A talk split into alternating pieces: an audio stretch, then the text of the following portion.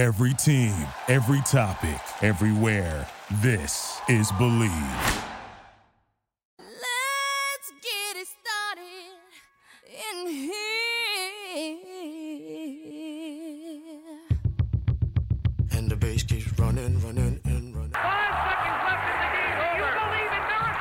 Welcome, everybody. I'm your host, Roz, here at the opening line on the Believe Podcast Network. Do you believe? If so, it's time to get started. Let's go. Smith,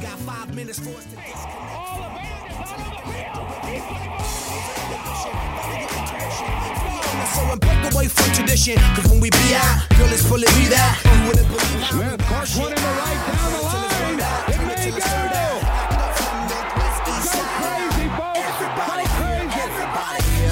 Let's get into it. Pass comes into Jordan.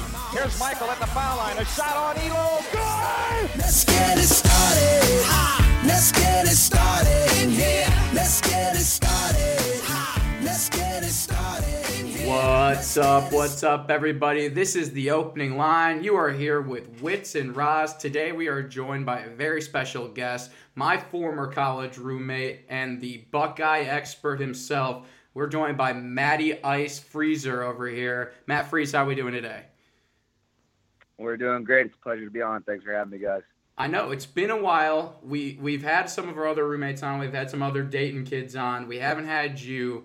Um, I'm, I'm excited for this because me and you disagree in the college football realm. I mean, when it comes to the Big Ten, I think me and you have a lot of disputes, and we're going to cover that today. We're going to get into that just because the NFL draft just occurred, and I want to give your congratulations and all of Buckeye Nation a congratulations for Nick Bosa going number two.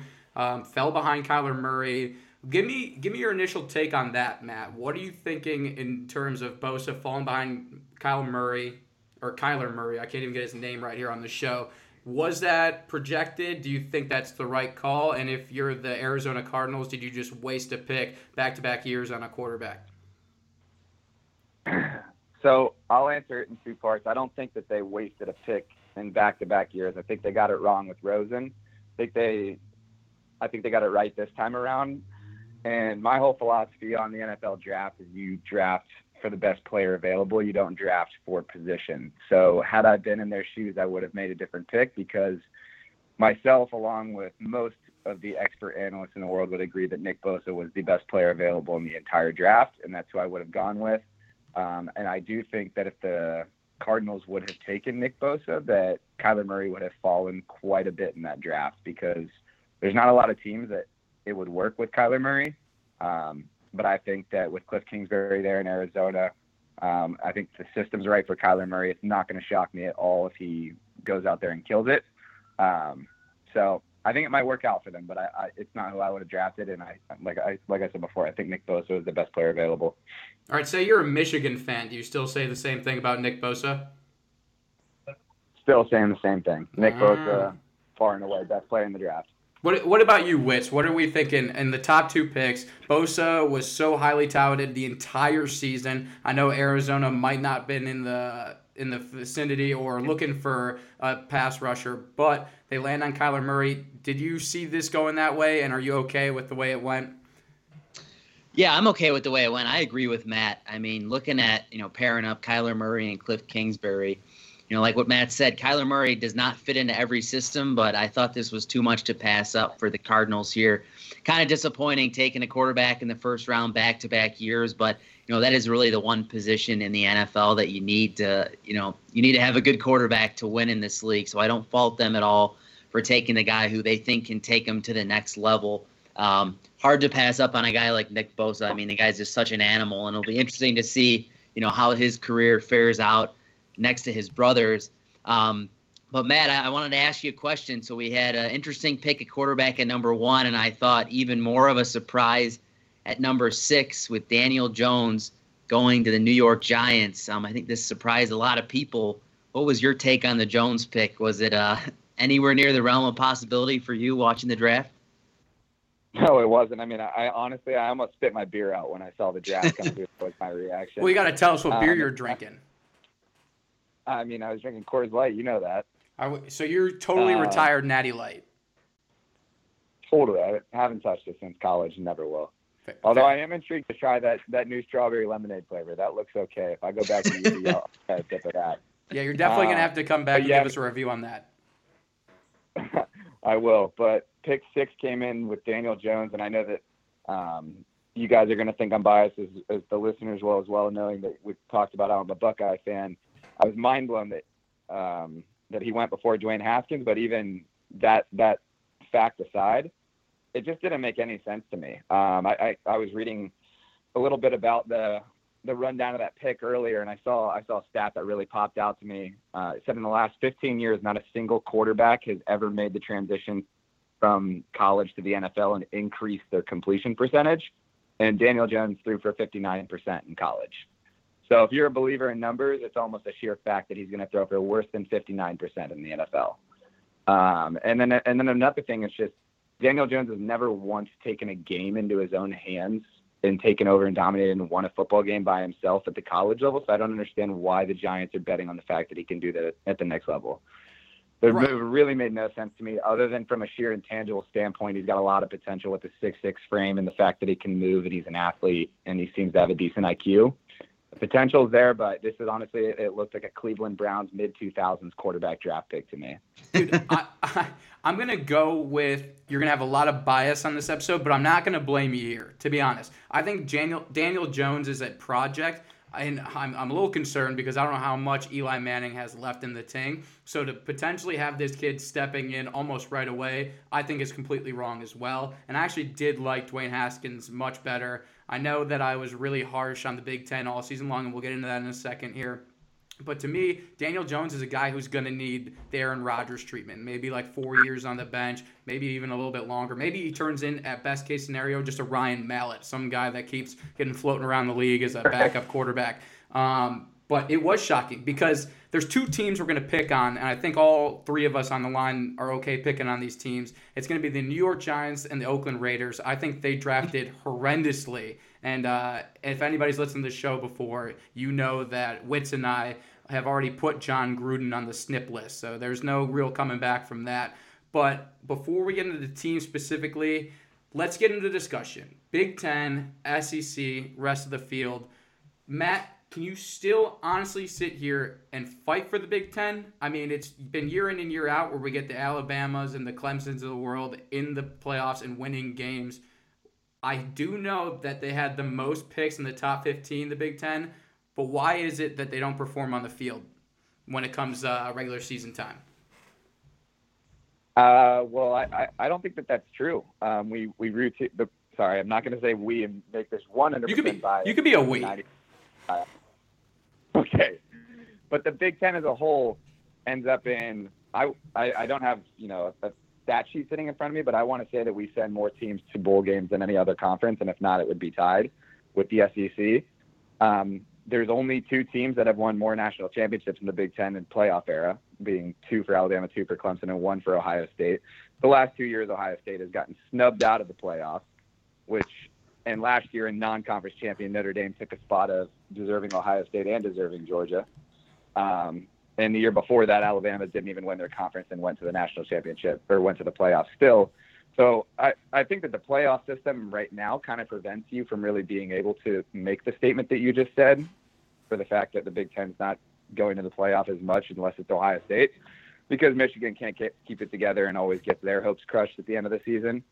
I just want to Um, say that before yeah. you continue, that's the best thing for people defending the Big Ten, and mostly this goes to Ohio State fans. You want to the, to defend the Big Ten all you can, but then you start talking about Michigan and you just start shitting out on them again. Like there is no love lost, and them being as bad as they have has ruined, I think, the Big Ten, and is why they aren't given as much love when it comes down to the committee voting who should be in the playoffs. And by the way, 13 SEC teams got bowl games, nine Big Ten teams got bowl games. Don't worry, Matt. I'll pull the stats up for you when you need them.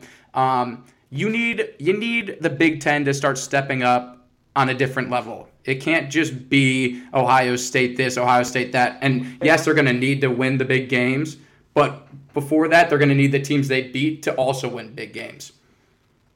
Well, look at 2017 while I'm talking now, because 2017, I know that we went undefeated in bowl games other than Michigan.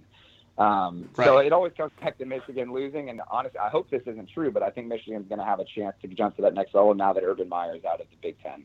Because I, I- think I Jim- Jim, Harbaugh had a, I think Jim Harbaugh had a bit of a mental complex facing Urban Meyer, um, because I mean it's it's now two years out of the out of the five year playoff that Jim Harbaugh just had to win his final game of the season, and he was a lock for the playoff. He was ranked three or higher twice, and went to went to Columbus and lost both times and got his ass kicked. Um, and it wasn't that we had the better team; it's that he melted down and couldn't beat Urban Meyer. So I think that they have a chance now. Like I said, I hope that's not true being a Buckeye fan. Um, but I don't know. I, I stand by it. I think the Big Ten is the best conference in football. I really don't believe in anybody in the SEC outside of Alabama and Georgia, and the ACC is a wash other than Clemson. I, so I agree Where- about the ACC, and which Whereas I don't even know where whereas you are. Yeah, I mean, I I kind of agree with Matt here. Um, you know, Alabama, I think, takes so much of the weight of the SEC on their shoulders. They've been the best team in college football, and it hasn't even been close. You know, really for the past ten years. I know that Clemson has won, you know, two national championships. But we're gonna, if we're going to look at the past decade, you know, domination. look at 10 years. It's Alabama. It's not even close. Right. So, you know, I think that makes it harder to compare, you know, them representing their whole conference, comparing to the Big Ten. But, you know, looking at Ohio State, Penn State, Michigan, Michigan State, Wisconsin, I mean, I think next year we could really see a breakthrough in the Big Ten. You know, I love Ohio State. I'm, I'm a big Buckeye fan as well. I don't think I'm as big as Matt, but, you know, seeing the Wolverines, if they're able to win a couple big games, you know, they've been basically sitting on a playoff spot, like you mentioned, the past couple years and haven't able been able to do it. Um, Penn State as well. So the Big Ten, I think, you know, this is a team that if they're not already the best, I think the next couple of years we're going to start to see them kind of take over college football a little more, especially if some of those back end teams, you know, like Wisconsin, Iowa, if Nebraska can start playing, you know, any sort of good football like you're used to seeing from the 80s and 90s. I mean, this could be an even more of a dangerous conference. So Well- I, I like the I like the trend here. Well, here's my thing for both of you guys, and especially Matt. So, who did Alabama have to play in the SEC championship game, Matt? In the SEC championship game this year, they had to play uh, Georgia, right? Right. And what do you say about Georgia? I said that Georgia was a deserving team. Okay. Now, let's take a look at the Big Ten. So, when you win the Big Ten, and I'm talking about just winning the Big Ten East, you then go and play some team that arguably should be a D1 AA school in the Big Ten West. I mean, let's look at these records here. You've got Wisconsin 5 and 4 in the conference, which is second best. I understand Northwestern went 8 and 1, but this is because the rest of this side of the division is absolute trash. We have Purdue, Boiler up face at five and four. Iowa Hawkeyes at five and four, who did just have two tight ends go in the first round. Very nice. Nebraska, Minnesota three and six, Illinois two and seven. Where's the competition, Matt, when it comes to a Big Ten championship game? Okay, the big, yeah, the the sides of the Big Ten are definitely mismatched. But what does that matter? That just makes Ohio State, Michigan the Big Ten championship every year. It's just that it's played a week early. Yeah, but I think that It's still- hurts them every single year when it comes to voting by the committee. I don't think it does because you still like. I mean, this year when we when we beat Michigan final week of the year, they were ranked number two and had the number one overall defense in the country. So it's like that was the Big Ten championship. I don't think it matters that Alabama and Georgia are on opposite sides because that conference as a whole has nothing like the Big Ten does. They have Alabama, Georgia, and then it's over. Whereas the Big Ten, you've got two teams that have made the playoff in the last two years in Ohio State and Michigan, or three years, Ohio State and Michigan State. Then you've got Michigan and Penn State who have finished at the five or six spot basically every year for the last three years. I mean, the conference is loaded. I think I think Xander hit it on the head, dude. Alabama just like they are so dominant that there's just this perception that it's just totally false and the SEC is dominant. Whereas like Alabama just owns everybody's soul and then hey Georgia's really good too. And so it makes the conference look a lot better than it is. I think Jim Harbaugh is at fault for pre ejaculation. I understand that they were the number one defense. Now, now let's take a look at the last two games from Michigan, who you were just giving this credit to. 62 points to Ohio State, 41 points to Florida, and that's the capper of the year. I don't know, man. Was that a really number one ranked defense? Well, what you're probably not realizing is that they had five starters sit out on defense in the bowl game against Florida. So I wouldn't really use Ooh, that would hurt bets. Did you bet that game? I know you're a big bowl better. I, I haven't bet in quite some time. It, it took over my life a little bit, so now I'm a spectator.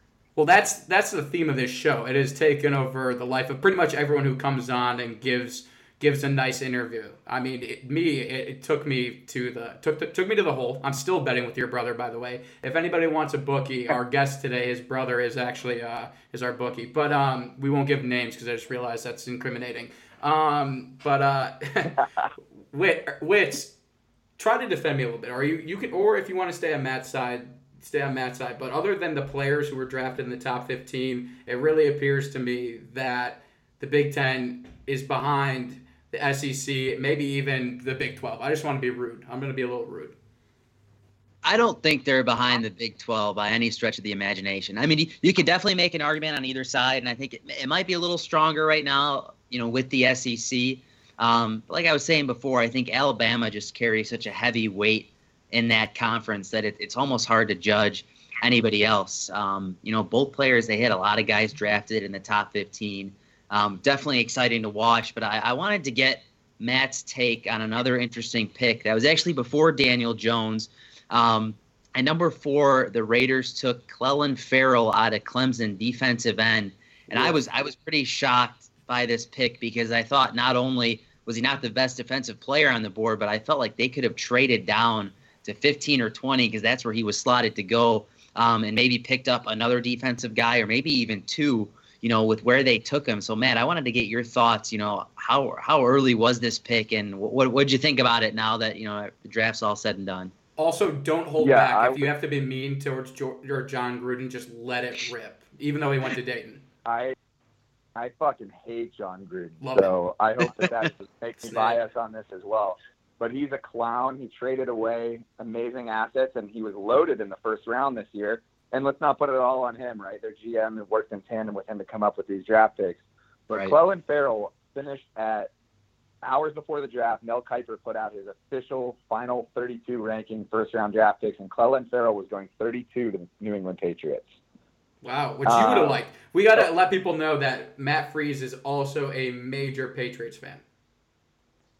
This is true. Um, we'll get to so obviously Mel Mel Kiper is not the end all be all. It's not to say he should have gone 32nd, but it gives you some context around it because we all know how credible he is. Um, and like, yeah, I, I also agree with you that I think he was, I think he was top three defensive players in the draft, and I would have loved to have had him on my team.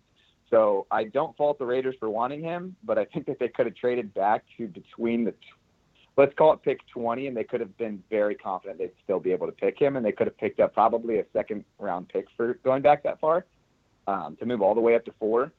Um, so I, I, think it was an absolutely idiotic move for them to take him there, even though he's a great player, and I think he's going to have a fantastic career. He's great, but is he Khalil Mack great? And that's not what he's been rated as or not shows the same player. intangibles he's he's not half the player that Khalil Mack is. But Josh Allen might have been, and might be. I mean, that's what that's what I've been reading. Josh Allen might be, and so um, so might be Montez Sweat from Mississippi State, who fell to like to 25. Yeah, it's that heart stuff. I, I mean, I, I don't trust yeah, that. it's just uh, it's just yeah, a scary thing to have. Stuff. Right. Yeah. Oh, how you... about um, how about um, Devin Bush and Rashan Gary, two Michigan oh, guys. Oh, God. Um, I know, Roz, you got your opinions oh. uh, on Gary to the Packers at number 12. Um, I thought he was a little bit overrated. I think Devin Bush is a great player, but Matt, what do you what do you think about these two guys coming from the Big Ten, coming from Michigan? They had a great defense this year, and you know how big of an impact are these two guys going to have on their respective squads? So I'll talk about Rashan Gary first because I know a little bit more about him. I remember watching his high school football tapes because I follow the Big Ten recruiting really heavily. Um, that guy, I just going off my memory from what was now five or six years ago, I want to say was the number one recruit in all of high school football when he came to Michigan. Uh, yes, he was. Okay. Um, never lived up to half that hype. I think his best season at Michigan, he had eight. I think he had eight sacks his best season at Michigan. Never once disrupted a game and took over. Um, I think he might have had single digit tackle for loss this season. That dude is still a what could be, and he went far too early oh. at that pick number 12. I was I was very sad for Packer Nation when they made that pick. But I So mean, who knows, heartbreaking. he might lost what everybody's been hoping for a long time. Yeah, because Devin Bush is he's the sexier Michigan pick here, isn't he? Devin Bush is definitely the sexier Michigan pick out of those two. Um, aside from his outfit that he wore to the draft, I don't know if you guys saw that. That was that kind of Yeah, wasn't it there like a sling? Bit. He had like a white sling Yeah. going across. Yeah, that was a little alarming. He, but he's a good player. I, I would take him over Gary any day on my team. Very fair. Because trust me, since I'm going to get into it now that we're t- bringing up Rashan Gary, if it weren't for moving up to get another Big Ten player in uh, wow and Darnell Savage Jr. from Maryland, I would say our first round was just like the Raiders' first round, just an epic bust. Like we have the opportunity, we have multiple picks. Again, the Giants are up there with a bust of a first round having multiple picks. Uh, but I do like the safety. I think he's been great. Rashan Gary, all I've read is the first projected bust. I'm like, the fact that you have a projection of busting, it doesn't suit well for you. I mean, you're already in the hole, and we just signed two edge rushers, wasting the rest of our cap. So, not sure. They took the U approach freeze, where they're going for best value at the potential draft spot, and they went with Rashan Gary. Heartbreaking for me. Um, but uh, I guess we're gonna have to. We live and you learn. You take Michigan guys, and uh, you hope that uh, Harbaugh didn't screw them up too much. Yeah, I uh, I wouldn't put my money on that. I don't really trust Jim Harbaugh. But hey, for you and your Packers, buddy, I hope it works out. I mean, we're gonna be better than the Patriots this year, so it's all good. We have the we have the best twelve in the business. That's mean- not even a laugh that I just made. That uh, let's just let's just go into your Patriots pick. Apparently, the Patriots, I kid you not, I'm reading this article as we speak, had one of the best drafts this season or this year, and it starts with N'Keal Harry at the end of the first round. Might be the big steal. Might be the next Randy Moss. Has the speed, size, the ability to go up and get the ball. You give that guy to Tom to like to Tom Brady. Look at this. This guy, me and Witz go about this all the time. He has had Julian Edelman. He's had a lacrosse player in Hogan. He's had Danny Amendola, who's on Molly half the time he's on the field. I mean, he's had nobody catching for him other than those two quick Randy Moss years. Now you give him this big bad wolf. I'm telling you, that's one hell of a pick. Yeah, I uh, I probably saw the same article that you did, with, which was ranking the team's drafts, and I think I saw the Patriots. Uh, it in the top three. I can't remember the exact order. Um, I would agree. I think that the Patriots and the Redskins overall had the best draft. But um, you know, being a Patriots fan, my brother texted me before the draft asking who I want the Patriots to take, and I said, I don't know where they're going to be able to get him, but if I had it my way, I 100% want them taking N'Keal Harry and Jarrett Stidham at some point. Um, and that's pretty pretty rare that I got two of the people on my wish list. So I'm definitely happy as a Patriots fan. I think N'Keal Harry is the best receiver available. I am thanking the Lord that they didn't take DK Metcalf. I think that that draft stock was entirely inflated by social media and the pictures of him, and I think that he fell to where he should go. Um, N'Keal Harry is going to be a monster. I, I can't wait to see what he can do with Tom Brady. The, the numbers he put up in college were wild. And a lot of people didn't see him because he was playing out in the West Coast and it was late at night and things like that. But I think the dude's going to be a monster for years to come. You got two of your players on your wish list. My God. See, I'm just waiting. So I'm already part owner of the Green Bay Packers. I'm waiting for the call to uh, enter the front office because I think I'm the next best GM for the Green Bay Packers. And I got nobody on my wish list. Zero. Didn't get Irv Smith Jr., didn't get any of the tight ends from Iowa, didn't get Jonah Williams, who was picked the one pick before us. I got nobody. And the Packers made no efficient moves to get anybody. I mean, I didn't even get the safety I wanted, but hopefully Savage is a Savage. Um, so I'm impressed that you uh, you got your guys. That makes drafting so much more fun, or at least watching. Uh, but the Patriots, man, this Stidham thing is interesting because I think late round guy has no pressure at all. Has a good arm. His accuracy went down from his junior to senior year, so that's a little bit of a concern. But again, this guy's gonna ride behind Brady for four more years if Brady doesn't find another elixir and last another decade. I mean, it just doesn't look like it's ending for Tom. I have no idea what's gonna happen there. No, I- I think I think everybody has heard probably a hundred times by now that Tom wants to play till he's 45. So that's three years from now, three and a half years. I think he's coming up on 42. so yeah, he's got no pressure to perform early. He's going to have time to develop, kind of like a Jimmy G situation. But the timing is going to be better. That when he's ready, Tom will be ready to walk away. Um, and I don't know how much you guys have watched Jarrett Stidham, but Auburn wasn't really a great fit for him. It's honestly surprising that he still went as high as third round. But I remember watching Jarrett Stidham at Baylor three years ago before he transferred, and this guy is a gamer. He's got an incredible arm. When he's in the right system, he's one of the better players that were available. I think that Auburn really hurt his draft stock, honestly. Um, so I think it was a steal for the Patriots to get him. I think it's going to work out timing wise for him riding behind Tom. Right, and if he doesn't fall in the mold of SEC quarterbacks, then which I don't think he does, because Auburn, like you said, ran a completely different system. I think you do. You have the potential to have this guy be really large for the team once Tom departs, and if not, at least he could be like a buffer before you find the next great quarterback. But I'm still under the influence that Bill Belichick is like stocking something. He's going to get up and end up with the first pick in the draft when Trevor Lawrence comes out, and the Patriots are just going to have another reign with a superstar quarterback. Hey, we'll we'll see, man. But somehow somehow it always works out for Bill, regardless if it's going to be the first pick he ends up with or the last. He'll he'll always find a way to win. So we'll see. All right, so we're going to run through winners and losers of the draft. So what I'm going to do for you guys is I'm going to bring out the winners and I'm bring out the losers all through this article. I'm going to let Witz go first since it's his show, and Matt, you're going to follow. You're going to give a quick hot take or a quick cold take if you feel going the other way. You can agree or disagree, but give a quick take on why and why not. Witz, we're going to start off. Big winners of the draft, Arizona Cardinals. I'll let you know I completely disagree, but it's your turn to speak. I think the Arizona Cardinals had a winning draft. Um, looking at obviously first pick overall, drafting a guy who might be the future of your franchise. I mean, say what you want about him right now. They had a guy they wanted to take and they took him. I can't fault a team for that.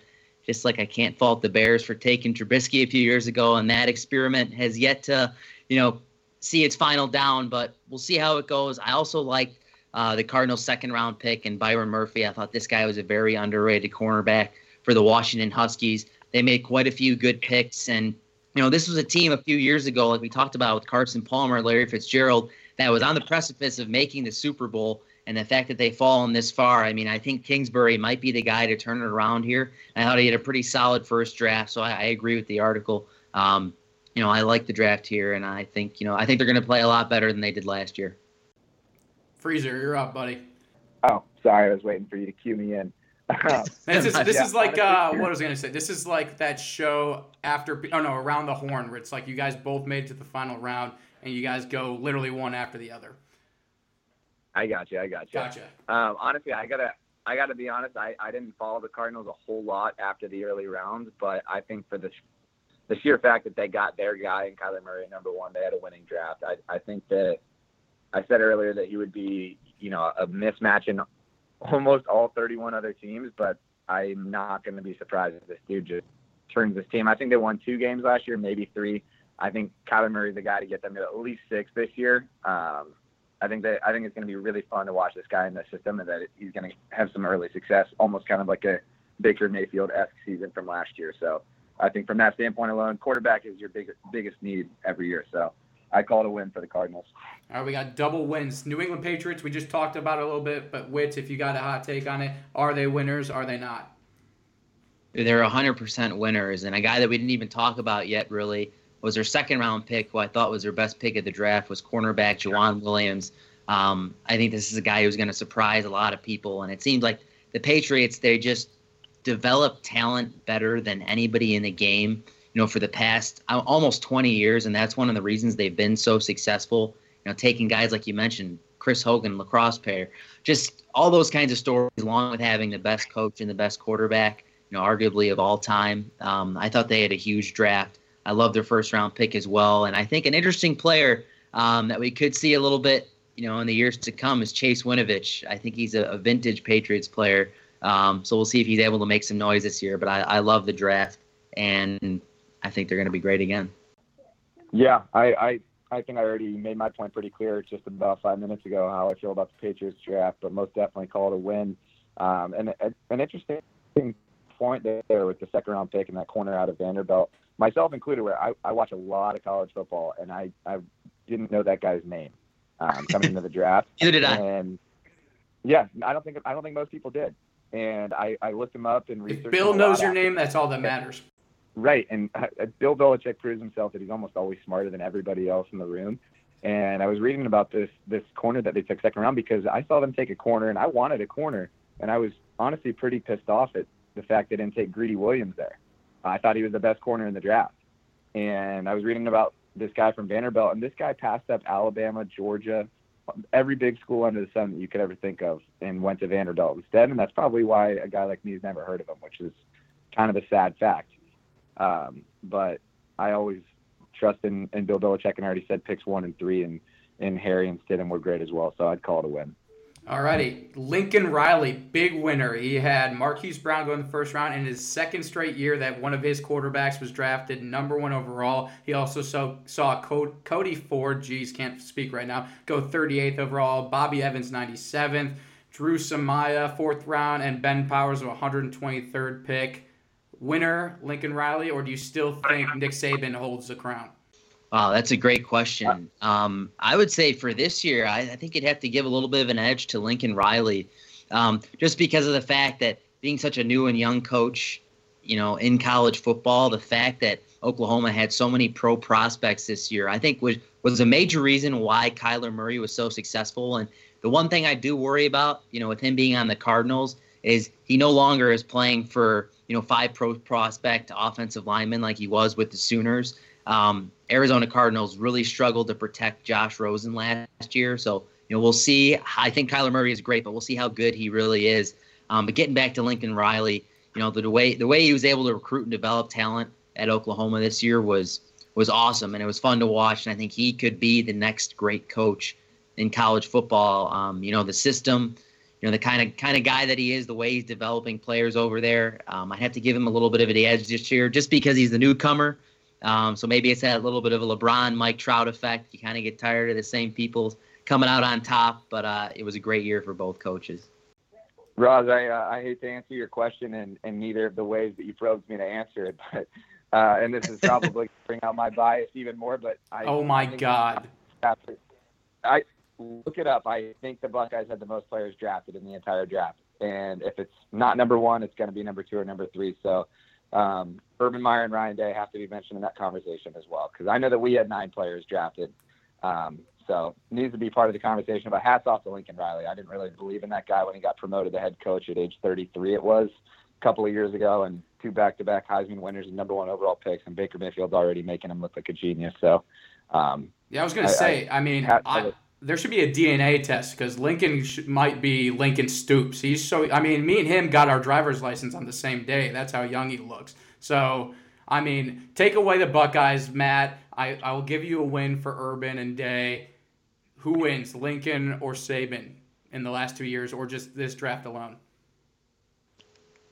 Um, I'm gonna go with You Saban, bias. man. I uh, I haven't seen enough yet from, like I said, Baker Mayfield is playing like he's gonna be in Canton someday, but too small of a sample size from Lincoln Riley at this standpoint. Like I, I don't even know that I, I'm confident in putting money on that Marquise Brown's gonna end up being a great NFL player, right? Um, so too early to say, but not gonna shock me if Lincoln Riley ends up taking that crown. But for now, I'm gonna stick with Saban. There we go. Now this is a fun one because these are two guys I think I can throw the ball further than and even more accurately. Winners of this draft: Josh Rosen or Lamar Jackson. I'll say Josh Rosen going to a new place, maybe a little bit less pressure, and you get to be in Miami, hang out with DJ Khaled and all those beautiful people down there. Or Lamar Jackson, who just got two wide receivers who are quick, big, and are ready to make big plays. I mean, Marquise Brown from what I've heard, is a once in a generational talent in terms of his speed. I know he doesn't have the height to back it up, but of these two, who's the winner or loser? Josh Rosen, Lamar Jackson? Give me the winner. I think Lamar Jackson's the bigger winner just because I think he's in a much better position right now. I mean, being the starting quarterback on a playoff team that just added a lot of talent on offense. Um, say what you want about how he performed in that playoff game against the Chargers, but I think Lamar Jackson has a pretty bright career ahead of him um, and kind of might bring back that old style of football that we don't really see anymore in terms of the running game. So I think, you know, the position that he's in, the defense, that is the Baltimore Ravens. Uh, I like the situation much more for Jackson here, and they just got even more talented. I'm interested to see what happens with Josh Rosen because I think he kind of got a raw deal in Arizona.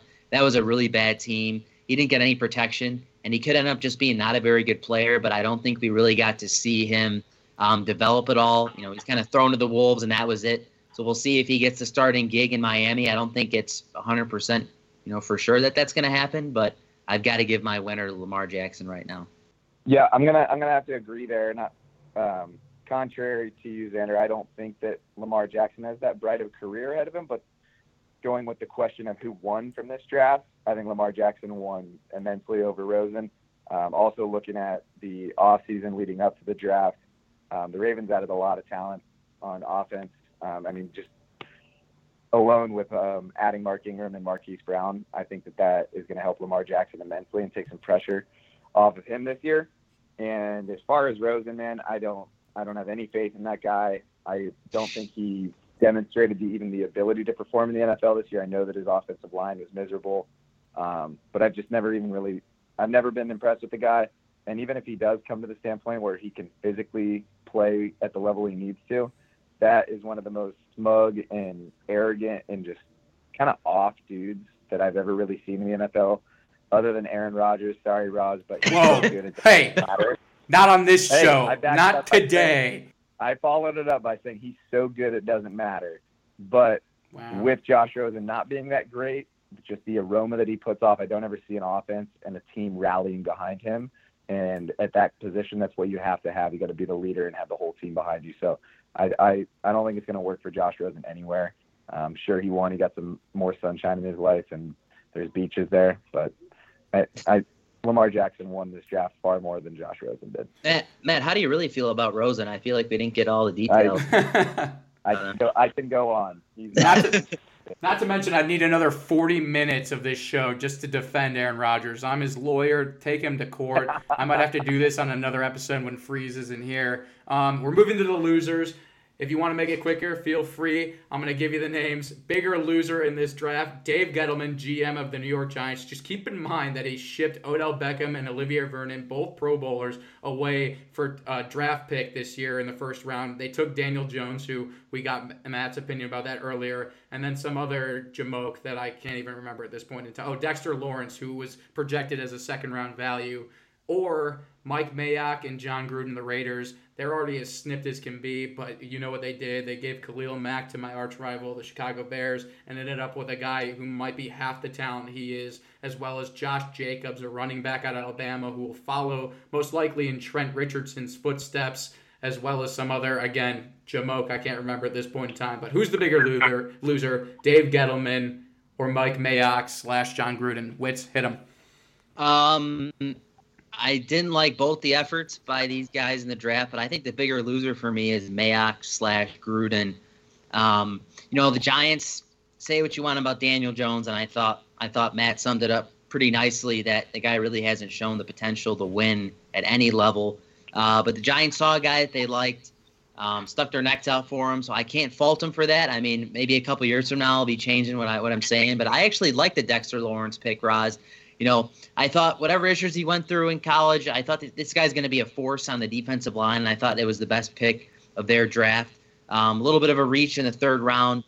Oshane Ximines, I don't know if I said that right, but overall, I thought it wasn't a bad draft for the Giants. The Raiders, on the other hand, you know, we talked about Clelin Ferrell being a huge reach at the fourth pick. I would say he was definitely a first rounder, but at the fourth pick, I thought it was way too much.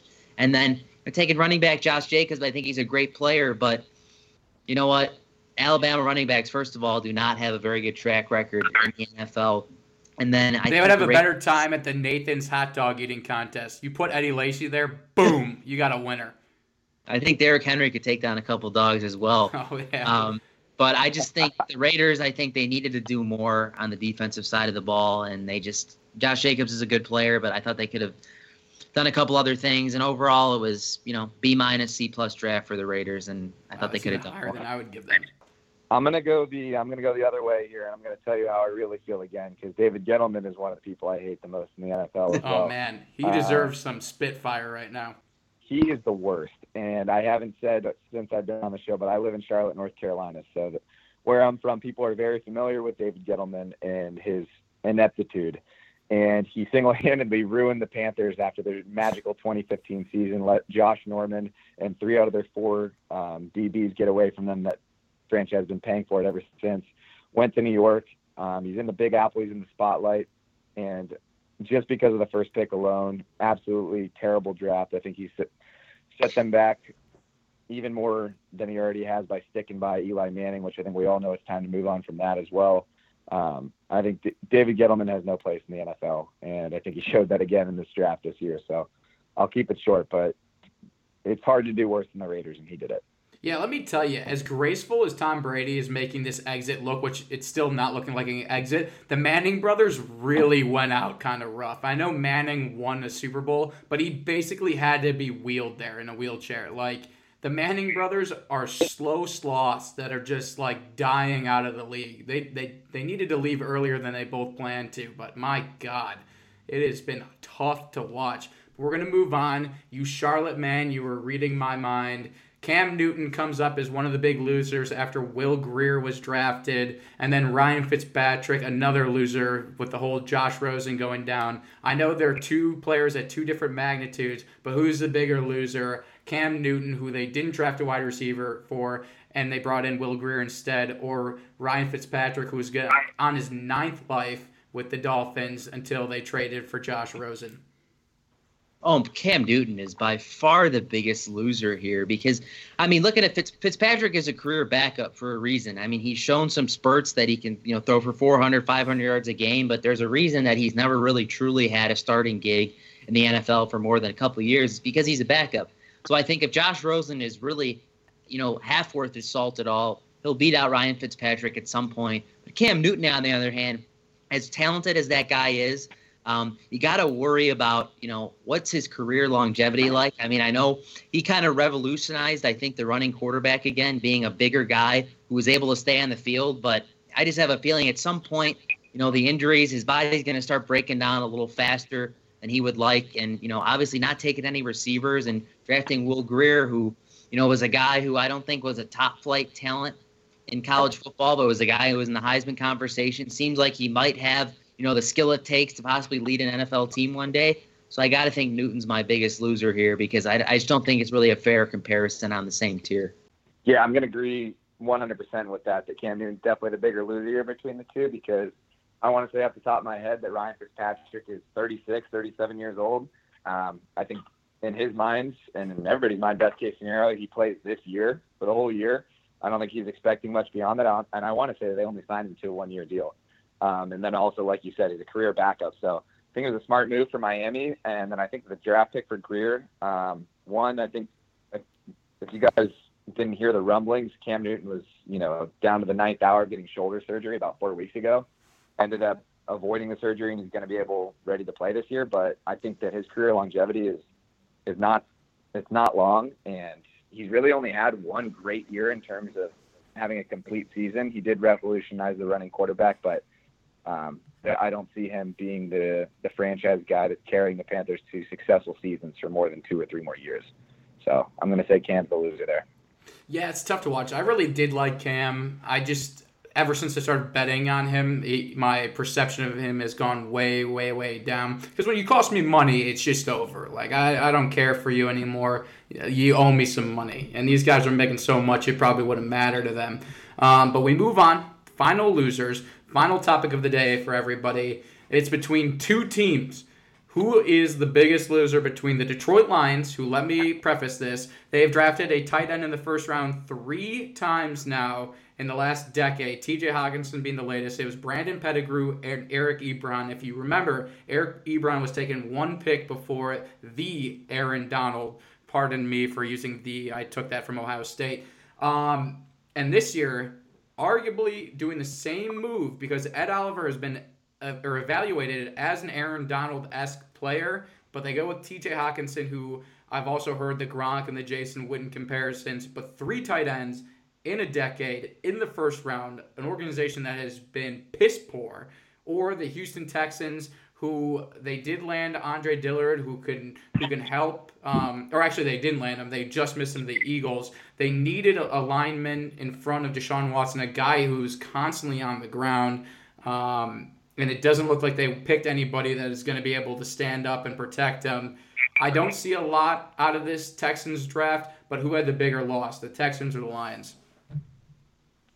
I'm gonna have to go with the Texans here. I just think the Texans are such a talented team that I think they've really not lived up to expectations the past couple years.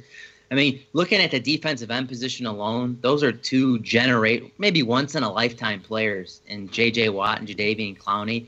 And the fact that they've you know been bounced out of the playoffs in two pretty lackluster efforts the past couple years, really disappointing that they didn't do a better job, you know, to make a push, like you said, Roz, to help protect Watson a little better. Um, their draft, I thought, was just very underwhelming. And, you know, the first round pick, Tytus Howard, coming from Alabama State, I think that's just, I think that's just going to be a really big jump in the NFL coming from a college like that. And the Lions, I mean, the Lions, I think, are just just a step up from the Browns in terms of the decision making over the past 10 or 15 years. Um, and TJ Hockenson is a great player, but they just signed Jesse Adams and it must have hurt seeing Eric Ebron catch 60 touchdowns last year for the Colts. So, you know, I think that might end up hurting, you know, them not taking that Oliver there when they could have. But I think the Texans are the bigger losers here because they just have so much more potential. Yeah, I'm gonna I'm gonna agree with you, but for a different reason. I I'm gonna I think the Lions.